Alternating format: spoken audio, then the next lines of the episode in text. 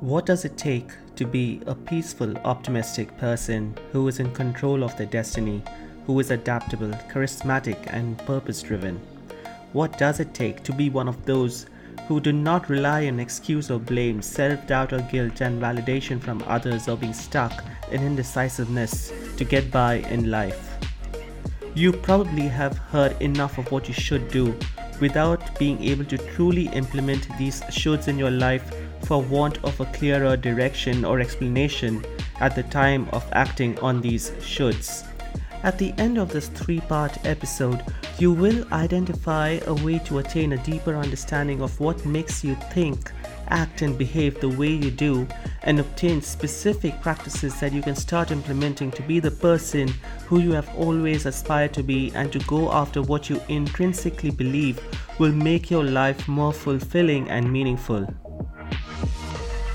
Welcome to Beyond Lies Within. My name is Nauzad Daroga, and I present to you the first part of Beyond Automaticity, which is understanding the source and the process of our thoughts and perceptions. This first part is the most important chapter, which covers the crucial elements required to tap into the wisdom of attaining your deeper, profound purpose, peace, and fulfillment in life. Now, before we begin, please understand and remember this one fact there is no magic in the information itself unless the information being provided is acted upon. For you to find meaning of all the information you are about to hear, you must be mentally ready to introspect and act upon it within your own individual and unique situations and realities. And if you are still struggling with drawing a parallel, I'm here for you. Reach out to me. Hell, reach out to anyone if not me but it's time to start taking some accountability for what happens to you. Let's begin.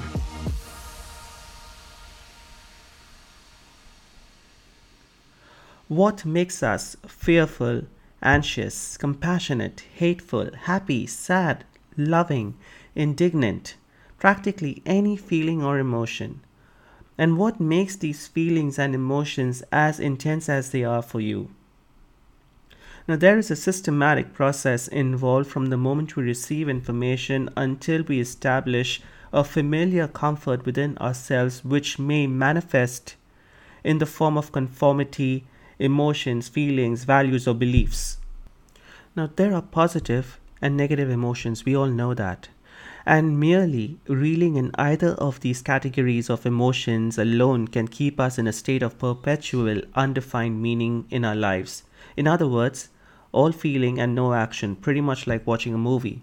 You feel a myriad of emotions, but all it does is feed your ego, your value, your beliefs, your emotions, your fears, your judgment, but to no definitive outcome. How is watching a movie then any different from watching life around you, where again you have your judgment and opinions, but no real effective changes towards your purpose or goal you desire to achieve and the life you want to live? Now, one thing I want to clear out before you get any different idea from this I am not saying that the feeling of positivity is futile. In fact, it is the first most important aspect of developing a growth mindset and propelling yourself towards achieving your goals. But what I mean to say here is that merely being positive with the hope that life will someday work better for you is equivalent to watching a movie and feeling strong emotions for or towards someone or something and then expecting to see your name in the credits of that same movie just because you felt great watching it.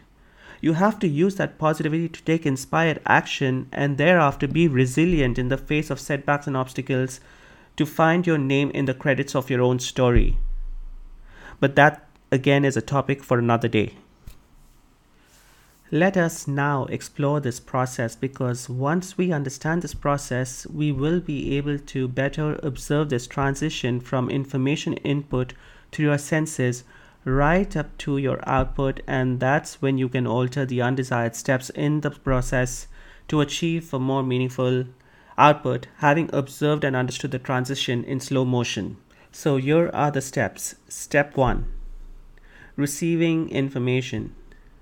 Information is always neutral. There is no right or wrong and good or bad. It's just like feeding the information to a computer for the sole purpose of saving it. the computer saves it all the same. Step 2 Sensory Processing. The brain receives this raw sensory input and begins to organize it into meaningful patterns. These patterns are imprinted over time and are just like a pathway in a forest or a water channel created naturally over the continuous similar path being used for months, years, and decades. The information itself can be considered to be the water or the path takers. The good news is that, unlike these pathways found in nature, the mind is a million times more flexible and adaptable if only we allow for the possibility that we can create new pathways or patterns in the blink of an eye. And many times we often do that until some other external factor, or basically information again, is thrown back on the more engraved pathways of our mind. Now, during the processing stage, the brain analyzes the visual information in various ways. For instance, it looks at the shape, color, texture, and other features of a flower. It also compares the incoming information to stored memories and knowledge about flowers and other subjects in the environment. Based on this analysis, the brain begins to organize the sensory input into meaningful patterns, such as recognizing the flower as a rose. These meaningful patterns are formed through a process called perceptual organization, which involves grouping together the incoming sensory information into coherent and recognizable objects or events. This process is guided by several pr- principles, such as proximity, that are so proximity means elements that are close together or that are perceived as a group. Similarity, elements that are similar in appearance or per- that are perceived as a group and continuity, elements that form a continuous pattern, are perceived as a group. So, examples of a proximity is if a person consistently arrives at work at the same time as a supervisor, we might perceive them as being closely associated, even if there is no actual relationship between them. Example of similarity now. If a person consistently expresses negative opinions about a, about a particular topic, we might perceive them as having a consistent attitude towards that topic, even if their opinions um, are expressed in different ways. Example of continuity if a person experiences a series of successes or failures in a particular area, they might perceive them as a part of a larger story of progress or setbacks. Or another example of this is if a person consistently avoids social situations, we might perceive this as being related to social anxiety or shyness, even if we don't have direct evidence of these factors. So, is it good or bad to have perceptual organizations, considering that it sums up to influenced classifications, thereby limiting the scope of a more accurate identification or perception? Well, the answer is yes and no. That depends on the context and the goal of an individual and can definitely help in simplifying information received, especially in complex situations. Perceiving an event. Let's say you are attending a business meeting with colleagues to discuss a new project. During the sensory processing stage, you take in a variety of visual and auditory cues such as a tone of voice, body language, presentation materials. In the perception stage, you begin to interpret and organize these cues into meaningful patterns such as the goal of the project, the role of the team members, and the overall structure of the, of the presentation. However, if you attend multiple business meetings over time, your brain may begin to form new patterns of perceptual organization that are more efficient or accurate. For example, you may become better at understanding the specific needs and priorities of your colleagues, or you may develop a better understanding of the culture and social dynamics that influence business interactions. Perceiving a person. Let's say you have a new colleague at work. During the sensory processing stage, you take in a, a variety of visual and auditory cues such as their appearance, tone of voice, body language. In the perception stage, you begin to interpret and organize these cues into meaningful patterns such as their personality, emotional state, and intentions. However, if you get to know this person over time, your brain may begin to form new patterns of perceptual organization that are more accurate or efficient. For example, you may become better at understanding their communication style and preferences, or you may develop a better a deeper understanding of their work style and strength. You may also adjust your expectations and understanding of their personality based on new information and experiences you have with them. So if you look at processing information uniquely that is without grouping of patterns, from the get go and keep at it, you may miss the gist altogether and will be too caught up in details while missing out on the main picture and being uh, unknowingly wrapped up in, a, in an overall setback. And if you only group information that fits within your recognizable patterns, you may miss out on understanding the individual or unique aspects of a person or an event, which is crucial in achieving a greater result within a shorter span of time. So, overall, sensory processing is a critical first step in our perception of the world around us, and the brain's ability to organize sensory information into meaningful patterns is what allows us to recognize and understand the objects and events in our environment. And this is basically the root factor which influences free will and choice. Step 3 Analysis and Interpretation. In this stage, the brain analyzes and interprets the sensory input it has received using a combination of top down and bottom up processing. Now, top down processing involves using prior knowledge expectations, and context to interpret the incoming stimuli, while bottom up processing involves analyzing the features of the stimuli itself. The brain combines these two approaches to create a coherent and meaningful perception of information. Let's say you are meeting someone for the first time and they're not very talkative. You may interpret their behavior as rude or disinterested in, this con- in the conversation. However, if you use top down processing, you might think of reasons why they might be behaving that way. Perhaps they are shy or introverted, or they are distracted by something else which is going on in their life. This knowledge and context could change your perception of their behavior from negative to neutral or even positive. Alternatively, let's say you have a coworker who consist- consistently shows up late to meetings. You may perceive them as unreliable or disrespectful of others' time. However, if you use bottom up processing and focus on the features of their behavior, you might notice that they are always rushing in from another meeting or they have a lot of urgent emails to respond to. This information could change your perception of their behavior from negative to more understandable or forgivable. In the case of self doubt, the person may interpret the reactions of others as negative or critical, even if the feedback is neutral or positive. Their top down processing may be influenced by their own insecurities or past experiences of criticism, leading them to interpret the incoming sensory input as confirming their negative self beliefs. On the other hand, in the case of self confidence, the person may interpret the same feedback as validating their strengths and skills. Their top down processing may be influenced by their own positive self beliefs and experiences of success, leading them to interpret the same sensory input as confirming their abilities. In this example of the person's attitude or behavior, the bottom up processing involves analyzing the features of the stimuli itself. For instance, the tone of the person's voice, their body language, and facial express- expressions can all be considered as bottom up sensory inputs that are analyzed by the brain to create a perception of the person's attitude or behavior.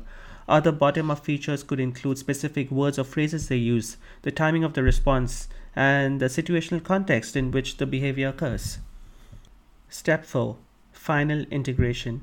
This is the final stage where the brain integrates the perceived information into a larger context and makes sense of it in relation to existing knowledge and beliefs. This involves higher order cognitive processes such as attention, memory, reasoning, as well as emotional and motivational factors that can influence how the information is processed and understood. Let's say someone witnesses a car accident. In the sensory processing stage, they first perceive the visual and auditory information of the accident, such as the sound of the crash, the sight of the damaged cars. In the perception stage, the brain organizes this information into recognizable patterns, such as identifying the cars involved and the location of the accident. In the attention and memory stages, the person may focus on the specific details of the event, such as the position of the cars before and after the crash or the behavior of the drivers involved. They may also encode these details into memory for later recall. And finally, in the understanding stage, the person integrates their perception of the event with their existing knowledge and beliefs about car accidents and the causes of crashes.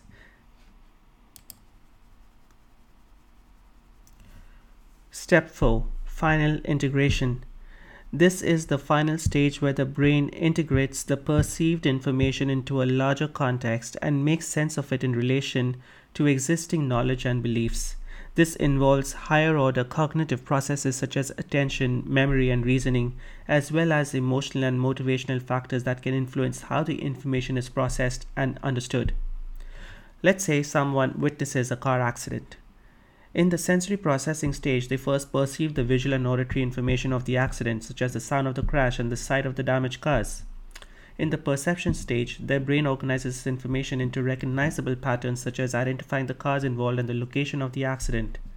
In the analysis and interpretation stage, the person may focus on specific details of the event, such as the position of the cars before and after the crash or the behavior of the drivers involved.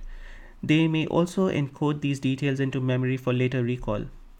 Finally, in the final integration stage, the person integrates the perception of the event with their existing knowledge and beliefs about car accidents and the causes of crashes.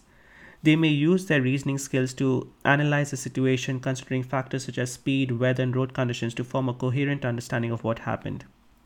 Emotional and motivational factors may also influence how the person processes and understands the event. For example, if they have a personal connection to one of the drivers involved, they may be more emotionally invested in the outcome of the accident and may interpret the information in a way that is influenced by their emotional state. Overall, the understanding stage involves the integration of sensory information with existing knowledge and beliefs, as well as higher order cognitive processes such as attention, memory, and reasoning to form a coherent and meaningful understanding of an event. Now, these are the four stages. And I want you to know that this segmentation of this process may not always be practical to observe in real time as a situation or event unfolds before you. It it is a little complex if you know once now that you've just heard that it's all broken down it can be overwhelming as well. So you don't have to worry about that. You will find yourself emoting or reacting how you normally would even though you have this awareness now however find the soonest time possible to logically understand the mental process involved if you're able to analyze first what was the information what were your patterns and perceptual organizations involved how was the analysis and interpretation done and finally, how was your reaction formed post the integration with your true essence? And this is the first step you can take to begin unleashing the magic of transformation. It's all about awareness and understanding your inner mental mechanism before you attempt to understand the world around you. I want you to know that we all struggle with this at varying levels. It is absolutely, I would say, it's almost impossible to Analyze this thought process in real time as it's happening. Remember, if you are struggling with this, it does not mean you are weak or lack substance if you need external assistance. Some of us may be really good at understanding a mental process and some of us are not. And it's just that it, it just means that you are more serious and committed to your self improvement and self mastery without the ego getting in the way. So reach out to anyone, reach out to me if you don't know whom to approach. Yes, I run a coaching service called Metapsyche Coaching, but I will not charge you for anything for our initial sessions because my passion and commitment lies in partnering with you in some way through your transformation. And no, I will not be pushing you or guilting you into signing up for paid services. I cannot be clearer about this. I have a two week free offer running officially, but unofficially, I am flexible with that period for now. The content is available. Your coach, your helper is available there is no risk other than the time you invest on yourself, the time that you spend on your sessions. All you need to do is make the decision, show up, and take action. Now, in part two, we will see how too much negativity or positivity can be stagnating, and instead, how we can redirect overbearing and overwhelming negative or positive emotions towards working upon oneself for a higher meaningful purpose. So, stay tuned, and until then, Take care and I look forward to hearing from you. Thank you. Bye bye.